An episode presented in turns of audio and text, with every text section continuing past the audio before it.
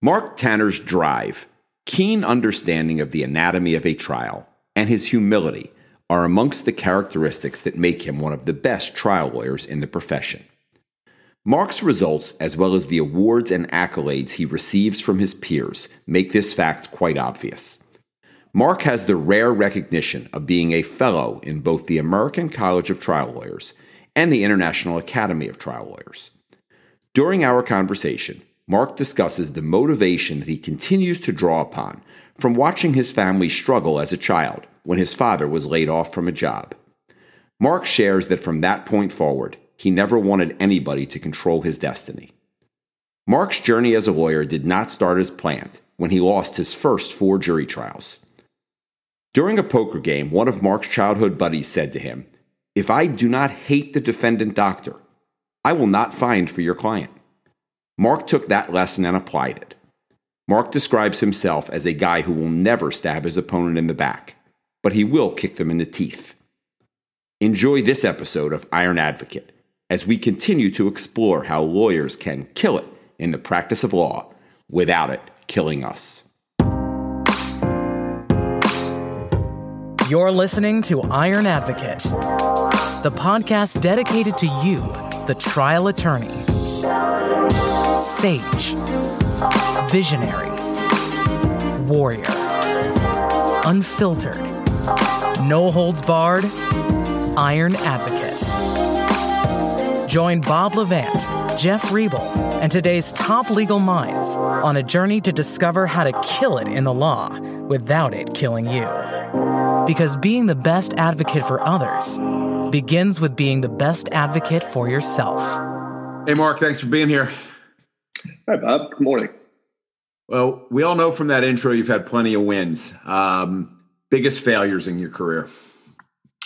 Uh, well, I uh, managed to get them out of the way quickly and early. Um, I think that the first four cases in a row that I tried uh, were all defeats. And uh, that really called made me question what I was doing. Um, was this the right career for me? And uh, you know, how can I avoid this kind of string of failures, which was certainly not what I anticipated when I, I went to law school and embarked on a career as a trial lawyer. Mark, what did you learn, or let's say the top three lessons you learned from losing your first four jury trials in a row? Uh, the first thing I learned, I think, is well, there, there were a few things, but the, the, the, first was that to, to be a trial lawyer, I think it takes a lot of grit. Um, you have to be prepared to let the punches roll off you. You have to be ready to respond to you know major blows in such a way that it's not um, you know something that's going to make you go curl up in the corner, but that you're going to come out swinging harder. Um, and uh, I, also learned to steal a few techniques from my opponents along the way and sort of improve my skills. But for, for the most part, I think the biggest lesson was this was the, the first time in my life that I really applied myself to something and didn't achieve the the kind of success that I expected at the pace at which I expected it, and uh, I had to adjust to that. Mark, are you able to pinpoint specific things that quote you felt like you did wrong or when you look back that that you know you attribute those losses to that that you do differently now i mean there's a few things first when i look back i realized that uh, when i was in my early 20s i think i was 24 years old when i started trying these cases the reason I was getting these cases to try was because nobody else wanted them, and uh, you know they, they, were clearly problematic. But when you approach a case, or at least when I approach a case, I, I don't care what the, the facts are or what it looks like. When, once we start, I think I'm going to win. And I think I'm going to win all the way through until the jury tells me otherwise. Um, but one of the things I learned was that at least I had to adapt my personality a little bit to the persona that I am in the courtroom. And what I mean by that is I generally, um, I like people and I like to get along with people, and I generally do. But in a trial, I had to become considerably more confrontational. One of the things that, that changed about the way in which I try cases is that most of the time, probably 90% of the time now, my first witness is my opponent, the defendant. Um, and, and, I get that major confrontation teed up and out of the way first. Um, and that was a change because initially I thought I was going to build my case, you know, slowly, brick by brick, allow the jury to identify with me, with my client, with my experts. Um, but but now I don't. I come out swinging, swinging hard. I mean, it's an oversimplification, but you were too you you were too nice, is what you're saying. Uh, I don't know if I was too nice. I certainly wasn't trying to be, but uh, I, I, just, you know, didn't come out looking to punch him in the mouth as hard as I can, which is, is something that has really changed. Um, now, you know, I think I'll do what, whatever I can within the confines of, of, of course, the ethical and professional guidelines to win and swing hard and, and do it with dignity. But uh, you know, yeah, I'm, I'm not a guy that'll stab you in the back, but I am going to kick you in the teeth. So, Mark, the, the, the change that you're talking about, the kind of transformation, was this a, a result of a process where you sat down after four straight losses and and examined your whole approach, or how did that come about? I mean, the reason I'm asking this is folks listening to this who want to be the next Mark Tanner or the next Bob Levant. They want to go inside your head and understand what your what what the inner approach was for you after four straight losses. The, the inner approach came to me not from another lawyer or a mentor or anything like that, but it uh, came to me in a poker game with my buddies. Uh, I'm still friends with the same guys I went to grade school with from third grade. I'm the only lawyer, and most of them, you know, didn't go to school beyond high school, and we're very tight. And in some ways, they often represent my jury pool. So we were sitting around drinking beer and uh, playing cards, and they, they always like to hear what I'm doing. What's your next case? And I started telling them about the next case. And one of the guys, midway into my description, says, Hold on a sec. And he refers it was a medical malpractice case. He says, Tell me why I'm going to hate this doctor. If I'm not going to hate the doctor, you lose just like that. And it was very confrontational. I thought about it. Jeez. I said, you know, I'm taking a long time to get to that point. and, and then I had changed my approach right then and there. And now, you know, within the first three lines, I want someone to sit up and take notice as to why that person who's sitting in the defendant's chair is sitting there. I want them to understand immediately from my opening to the point where I call them and put them in the box exactly what got them there. What did they do wrong? And, and that was uh, that was kind of an epiphany of sorts, and it seemed to work.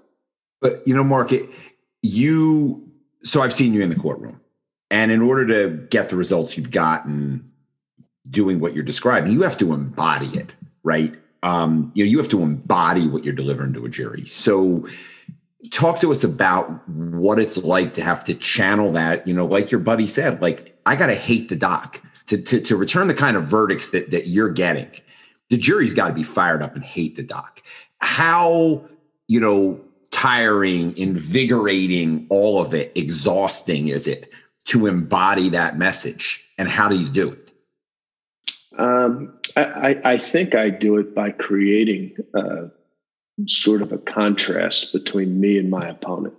Um, I realize that, you know, when I put someone in that witness stand and they're the first witness that I call, they are far more uncomfortable in that setting than I am. And if I remain controlled and matter of fact, and I utilize the ammunition that I have, which is years of discovery leading up to this moment depositions, interrogatories, documents.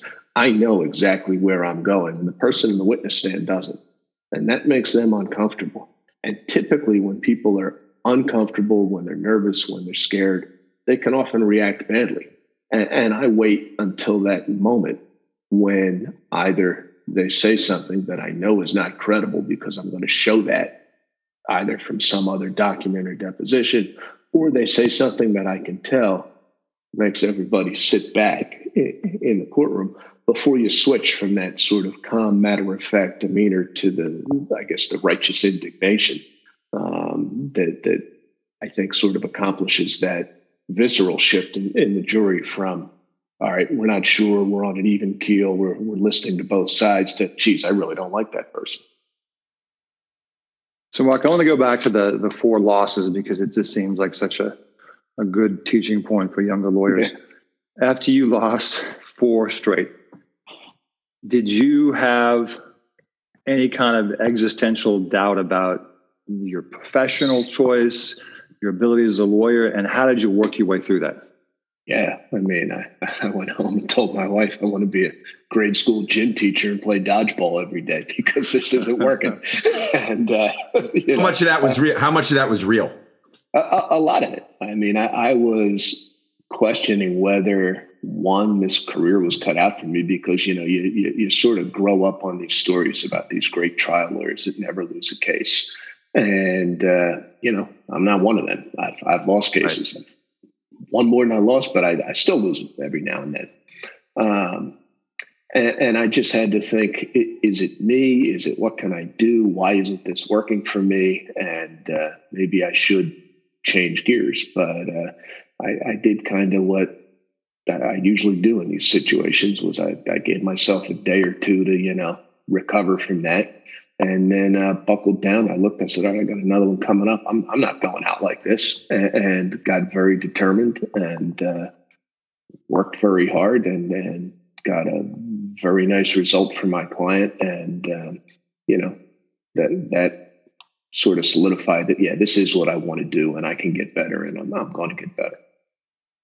I want to go back to something you just said, Mark. You grow up hearing about trial lawyers or you know civil criminal defense lawyers who never lose. Gerry Spence, I once heard, never lost a case, and that never seemed very realistic to me. And I think if people are measuring themselves against that standard, they're going to be discouraged. And, and you just said something critical that you've had your share of losses. Have you have you learned more about yourself and the practice of law from losing than from winning? Oh yeah, I, I think so. I mean, I, will give you an example of one of the things I did. So in, in those that stretch of cases, uh, three of them involved the same defense lawyer, and he was very good, and he was probably twenty years my senior, and he had he had a certain method of presenting his case, and to the point where his openings were largely the same. You sort of filled in the blanks in everyone. And uh, so what I did was I got the transcript from the last trial I had against him, and I got his opening. And I went over it and I went over it and went over it. And when we set up for the next case, and I got up to do my opening, I gave his opening. And I just modified it slightly to be a plaintiff's opening, but I used all of his metaphors and expressions and everything else. And I looked over at him like, hey, "What are you going to do now?" and uh, it, it, was very fun, and that case worked out very well too. So I love it. Mark, the, yeah, I mean, this kind of drive, creativity, um, you know, that that that underlies a lot of what you do is, you know, it's a unique skill set. If you, um, if if you know, if if if um, God reached down and said, you know, you you can't be a trial lawyer, placed you in an alternative universe where you had to scratch every itch that you have and use all those skills uh, that you've honed what, what's Mark Tanner doing in that universe? I think it would have to be some entrepreneurial venture. I, I don't think I, I, I, like to be in charge. I like to control my own destiny, so to speak.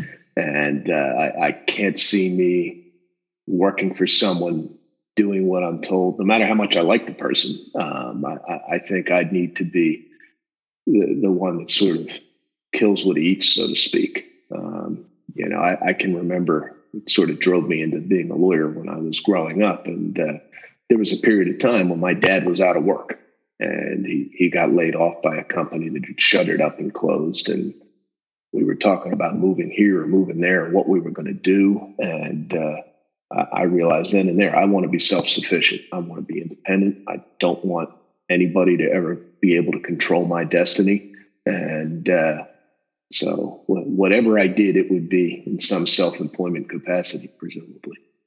What are your like five go-to habits when you're trying a case um, that that are like your north star of of putting it together? Yeah. First, I, I, I think that the trial for me starts in my mind. You know, more than a year before you walk into the courtroom uh, we, we, have a unique uh, advantage as a plaintiff's lawyer that one, you've lived with the case and the client for a period of time before you put it in suit. And secondly, you're living with the case and the client right up until you pick the jury. So some of the facts that are going to become relevant in the case are, are, are within your sort of control. If not control, at least you have a long opportunity to figure out how you're going to deal with them. Um, and I'm always thinking about, you know, from the earliest stages of discovery and when my clients call me with questions about just their lives and problem solving, you know, how is this going to play out in the courtroom? You know, the, the most common example is you get calls from clients who will say, geez, you know, I'm sitting around. I, I, I feel like I'd like to try to, you know, go back to work or something for a little bit. Um, but but I guess I shouldn't because it'll hurt my case. And I always say it never hurts your case to try. Uh, I would much rather see someone that is a fighter and that's trying to do whatever they can than somebody who's sitting around watching TV. And, and I'm thinking about you know not just what's good for the the person as a whole, but but how it plays out in the courtroom. So one, you, you take advantage of that fact that you are, you know, working with developing evidence as you approach the, the trial. Um, secondly, I think the preparation process starts, uh, you know, long before that two week period of intense preparation before trial. Um, you know, I'm always when when I get the defense expert reports in and things like that, I, I read them, and, and for the next however many months up until trial, I'm always shoving stuff in a folder. Might be the middle of the night. I'll have an idea. I'll write down a note. Goes in the folder. I might read an article somewhere. Goes in the folder. And then as I get up to the trial point, I have this sort of box of ammunition, and it just becomes sorting through which are my most effective things to utilize.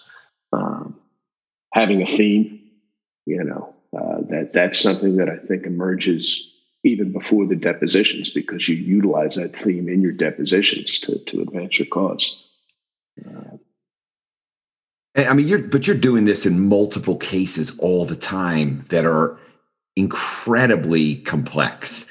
Uh, you know what what is going on inside your brain and central nervous system that that allows you to do it. For, first, let me just leave that there. I think there's a lot of temporary storage space up there. Um, what I mean by that is for for each case, you know, mo- most of the cases that I try are medical, and I'll, I'll spend far more time in one of the medical libraries in the old days and now online reading journal articles and doing medical research than I will with any sort of legal research or anything like that. And you just amass as much knowledge as you can about a particular issue such that you can sort of call it up with, with some proficiency and while you're on your feet until that case is over. And then, you know, if you ask me the same questions about that case two months later, I'm barely going to remember the, the specific complexities of the procedure or disease process. But uh, you know, I, I, can hold it all in there for as long as I have to, but but you got to let it go too. So Mark, I got a question about that. So so you, know, you start your career at 24 years old, or when you're trying these jury cases, and, and Bob and I know from being public defenders, trying a case doesn't just come naturally. You don't go to law school, get out of law school knowing how to try cases. So you've had to develop, you know, a set of skills over time. And what skill have you developed that did not come completely naturally to you when you started that now you count as a strength? I think it's the cross examination. I, I, think I win far more cases when the defense starts calling witnesses, and the more witnesses they call, it usually goes better for me. Um, I, I was always a bit of a storyteller. You know, I always like to be the, at the cocktail party and telling a story or telling a tale and, and enjoyed that. And uh, usually it, it, was appreciated, or at least in my head, I thought it was. Uh, but the, the, fortunately, the, nobody was rendering a verdict when you were done. Yeah, so. exactly. They might have rolled their eyes after I turned around, but I didn't know. Uh, Nor did you care. yeah, but but the the, the cross examination part is, is something where I, I just learned that this was an opportunity for me to essentially argue my case through what oftentimes is a, a nodding head of the witness. I mean, um, it, it, took a while to get there, but you know that's that's my favorite part of the trial now. But if you broke that down and, and made it, uh, you know, in this form, it's hard. Overly simplify cross examination. What do you, if you were talking to a young lawyer, what would you say the essence of it is? Uh, the essence is don't be wedded to a particular direction or outline or, you know, plan ahead of time. Um, I'll probably have, you know, 10, 12 different issues outlined and ready to go. So I know where my exhibits are and everything. And sometimes I use some of them, sometimes I use all of them, sometimes I use none of them, depending upon what I've heard on direct or what I think the, the witness is giving me um, w- when I start crossing them. And, you know, I have changed and, and done away with my outlines and notes and edits probably more often than I've used them. Um, I think it's, you know, just don't be afraid to react. You know the case, you know the facts better than this witness, and be patient. Build, set a stage, build some suspense before you deliver the blow. Mark, that I want to go back to you said theme, right? Uh, what you just described, obviously, it takes an enormous amount of confidence and and and uh, you know risk taking nerve. Um, but it comes back to theme, right? Cross examination, the way you're describing it, requires you to, to to really be centered on that. Where do you develop themes from? And can you also comment on on your your listening skills when you're crossing and, and where you've honed that? Right. Uh, starting with the theme. Um, first, I, I, try and reduce the case to a a fundamental two or three lines. We, we kind of have the one paragraph rule in my house where if you're going to talk about a case or what it's about, you have to be able to describe it start to finish, the, the essential facts, why you should win in a paragraph. And, um, you know, it, and you reduce it to almost two lines that someone is compelled to agree you must be right. Um, in, in, a typical surgery case, you know, spinal surgery, uh, you might start and say, you know, spine surgery is a serious and drastic undertaking. And when it's properly performed by a careful doctor, it can have incredibly beneficial results. But when a doctor is less than careful, when he or she uses or fails to use the tools at his or her disposal, when they take shortcuts, the results then can be catastrophic. There's my theme. Boom, it's three sentences. You have to agree with that. Nobody can disagree with it. And, that's going to be what's going to carry me through. Uh, that, that makes total sense to me. I mean, and, and you know, I'm a family law practitioner. I'm always saying to my younger lawyers, can you tell the judge in 30 seconds what the case is about? Like, what do you mean? I'm like, you have to be able to distill it down to some basic truth and that's you know that's in front of a judge, not a jury. So like in, in front of a jury, it's even that even resounds more. Yeah, yeah. Um, I think you know no nobody wants to sit around and wait for you to get to your point. So we, we try and make that as quickly as we can. Listening, Mark. How how how much of of of everything in the courtroom, but but we're on this cross examination point. Um, and and how do you how does one become you're you're one of the great listeners that that that is trying cases how does one get to that place i, I think the you know the the worst parts of a trial for me is when my own witness is on the stand because i'm thinking all they can do is not deliver what i hope they can do because in my mind it's a perfect direct and testimony and it never works out that way so so it's always going to be a problem and, and similarly when there's a, a, defense witness on the stand, you're just listening for that opening. I mean, I've had, um, I, I, can recall a case where the expert, and I wasn't sure what I was going to do with this expert, but he says, uh, you know, there's nothing in the world's literature that supports something. And, and when he said the phrase world's literature, I'm thinking, geez, I didn't think I was going to get him to agree with any of these textbooks, but I have like 10 of them under my desk and all these journal articles that help me. And so, you know, world's literature became the catchphrase that uh, I think he wished never came out of his mouth. Um, similar things, just there, there's usually some opportunity that's presented to you and you know instead of putting your head down and just writing down everything somebody says by rote I, am usually sitting back and uh, waiting till i find my my openings and i'll write them down but that's about it so mark w- when you go into a trial um, as a young lawyer going in it's it's been my experience, and Bob and I had this conversation. Something always happens in a trial that is surprising. How would you advise younger lawyers to prepare themselves for for the the real uncertainty and and dynamic nature of a trial? Somebody who is not experienced to the kind of pivots that you're describing. Yeah.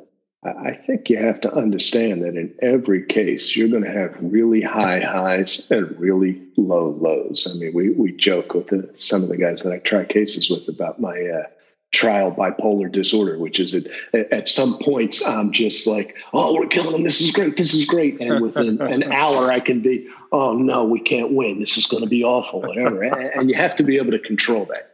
You have to realize that it's a long haul. And, uh, I remember I was on trial at one point in a case. It took uh, three and a half weeks to reach verdict, and we were. Uh, it culminated with the defense calling 14 physicians in the last week and a half, and, I was getting fatigued. And one of them, I thought was particularly good. And I went back to the office that night, and I was kind of down in the dumps. And uh, a, a lawyer friend had called me about something else, and I thought I need a break. I'll take his call. I'm talking to him, and I relayed what happened. And he's like, that's one witness out of like 28.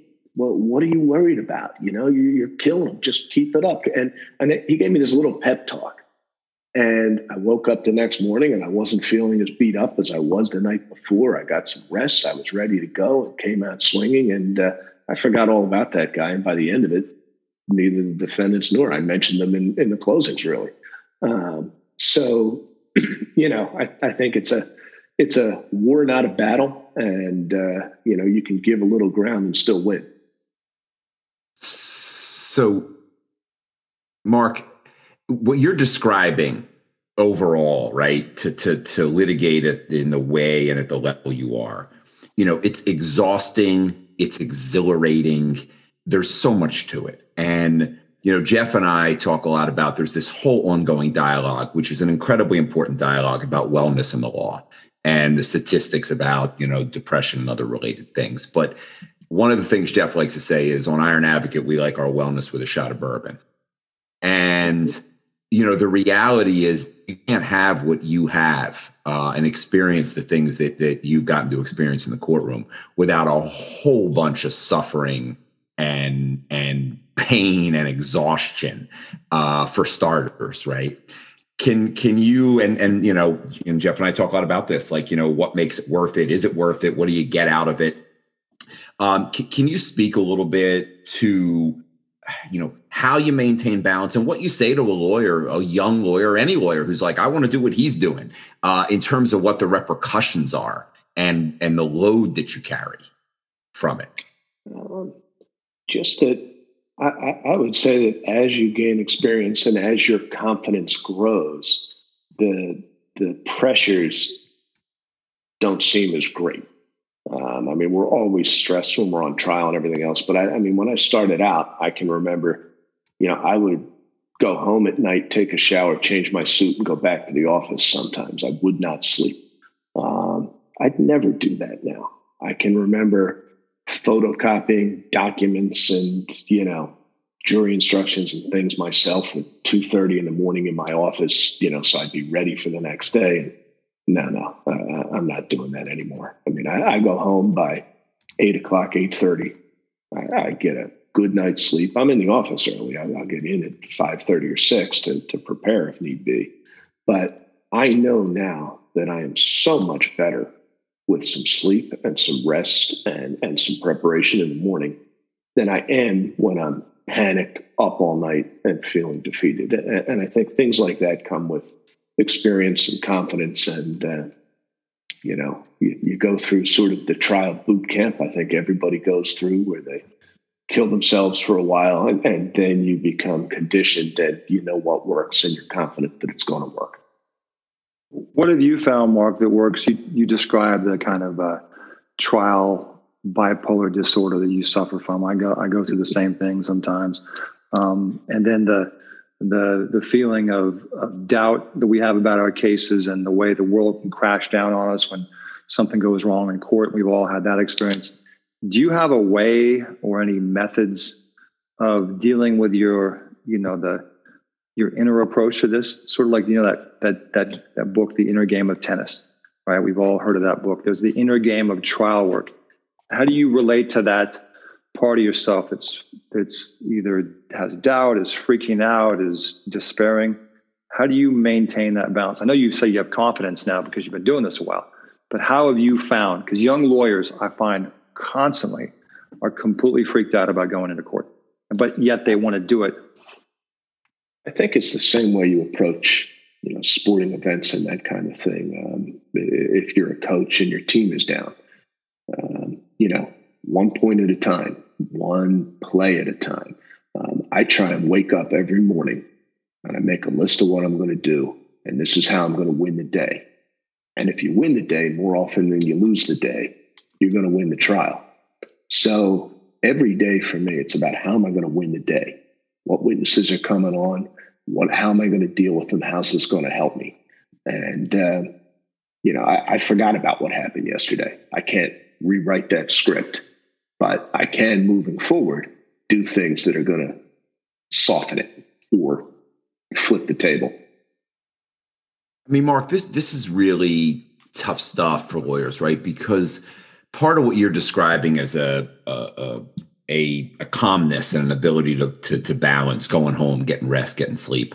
You know, some of that is inherent in the success you've had, both the internal self confidence and of course the financial success that that's allowed you and and you know and your partners to build the firm um, and provides a different atmosphere mentally and emotionally in which you can try cases and your clients benefit from that you know and the results bear that out.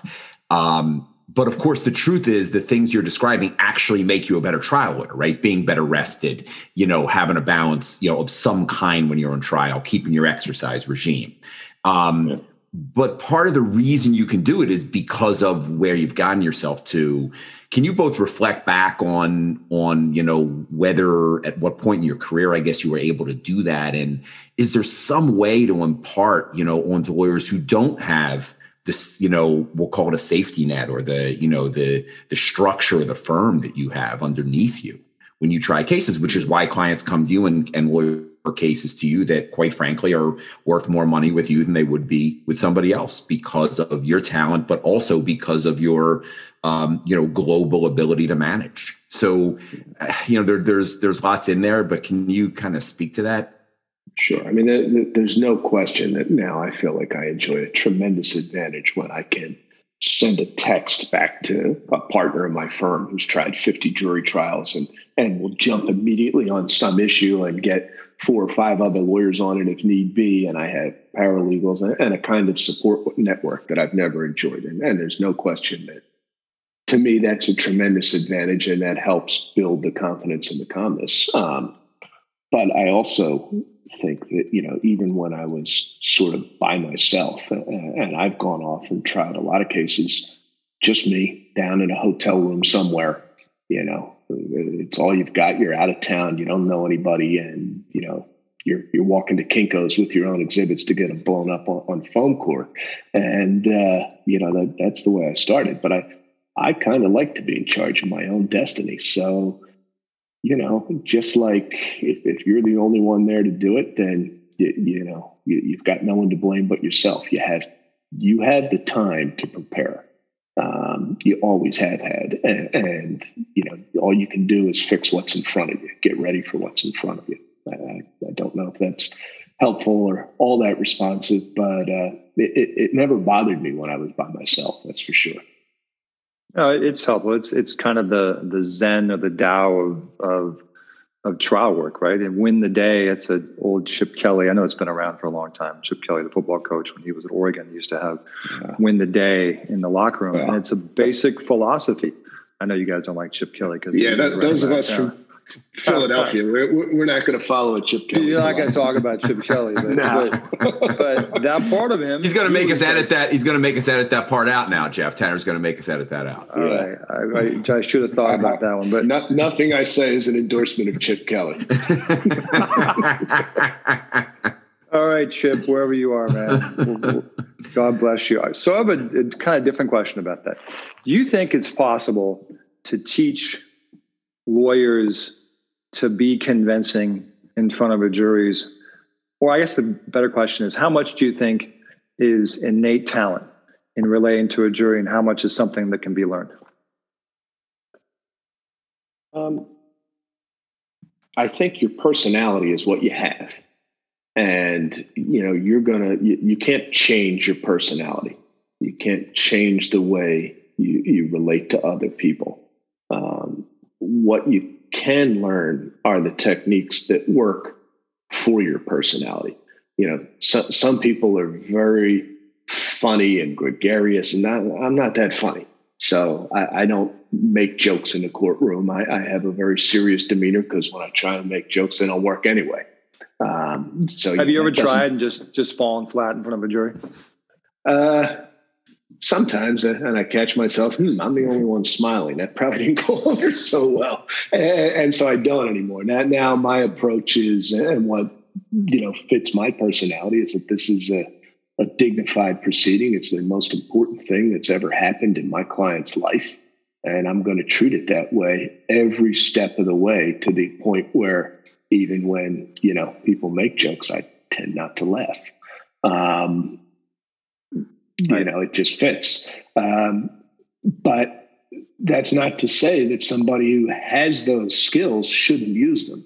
Um, you know, there's something to be said for charm. So I think what you have to do is find and accept what is your personality, what makes me the most comfortable in my own shoes, and then pick out those techniques that you see work for other lawyers that exhibit those same personality traits. Um, you know, it's not a one size fits all kind of thing. I, I think um, there's different strokes, different folks. You know, I mean, you, however you best relate to people, um, you then identify those techniques. At least I, I just steal them from other lawyers that I think, you know, have a similar approach. Mark, how much of I mean, you're you're describing like a combination of you know an embodiment and a you know and a character that that you're comfortable being in the courtroom, um, and to some to a large extent, you carry that outside the courtroom. You're always interacting with you know potential referring counsel and you know folks as you move about in the world. Um, how cognizant are you, both in and out of the courtroom, of being in that embodiment and kind of role, and how much of it are you not even thinking about anymore and it just happens? Um, in the courtroom, very much so. And to me, in the courtroom just means everywhere you go while you're on trial. Um, I, have you know, looked over and had just seen, hey, there's jurors looking at me in the parking lot, or, you know, I'm in line to get my lunch or, or, or whatever. I mean, you, you, I think you stay in persona. I'm, I'm consumed by that trial while I'm on trial and everything I do say and the way I act, I think, is consistent with what I present in the courtroom. Um, you know, beyond that, I think it, as long as you're utilizing a, a, technique that fits your personality and demeanor, it's not that hard because you're, you're showing people who you are. Mark, what would what advice would you give to your 24 year old, 25, 26 year old self, looking back now, 30 years later, if you were to advise that young man who thought he could kick ass but got his ass kicked in four trials, what would you what would you say to that guy? What advice would you give? Nothing comes easy. And if it's worth it, it's worth fighting for.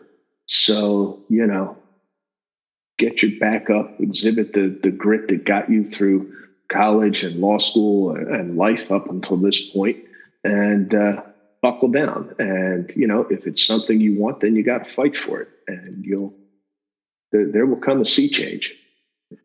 I think.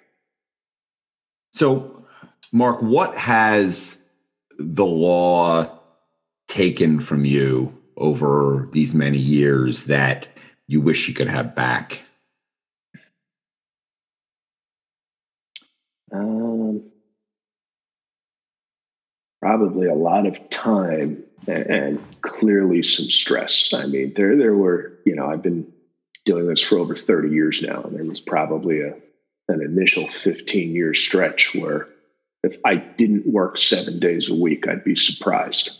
Um, you know, really put in a lot of time to the, you know, miss some of the stuff with my kids that, that I, I kind of regret.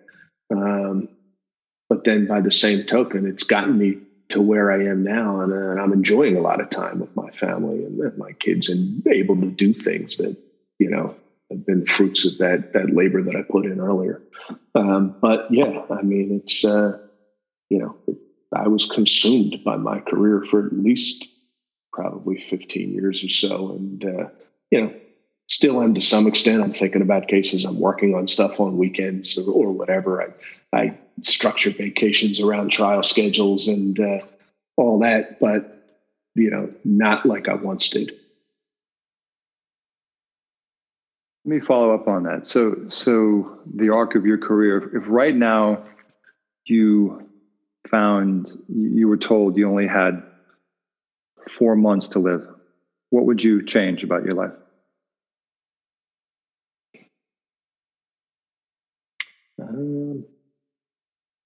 Think I would grab the family, travel with them somewhere, do something. I would probably continue to work. I'd want to transition my my clients that I have to make sure that they're in capable hands. I'd probably focus on you know, a handful of cases that I really wanted to leave my stamp on, and uh, otherwise, not much.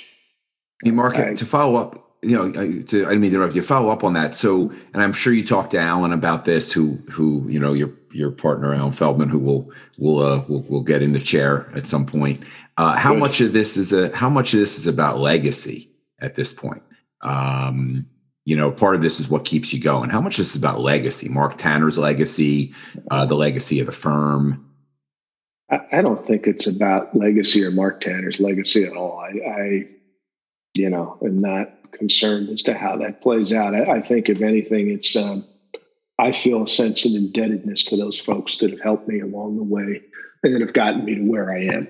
Um, you know, I've had the same assistant for 30 years. I've had the same paralegal for 25 years. Um, I, I, have lawyers within my firm that that have you know sort of grown up there, and uh, I want to see them all in a good place and, and doing well. And, and, so that's, I guess, as I think about the future, that that's what I'm thinking about is how how do these folks keep going and get what they want out of their career uh, because they've given so much to me.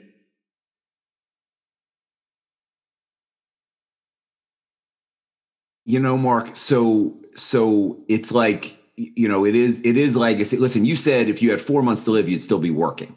And then you followed up by essentially saying you'd be working, you know, for other people, for the good of other people. Um, and so is the drive different now? You know, the young Mark Tanner, that dude was just, you know, he just didn't want to lose. He was proving himself to himself and all of his childhood buddies and everybody else he ever met uh, or was going to meet.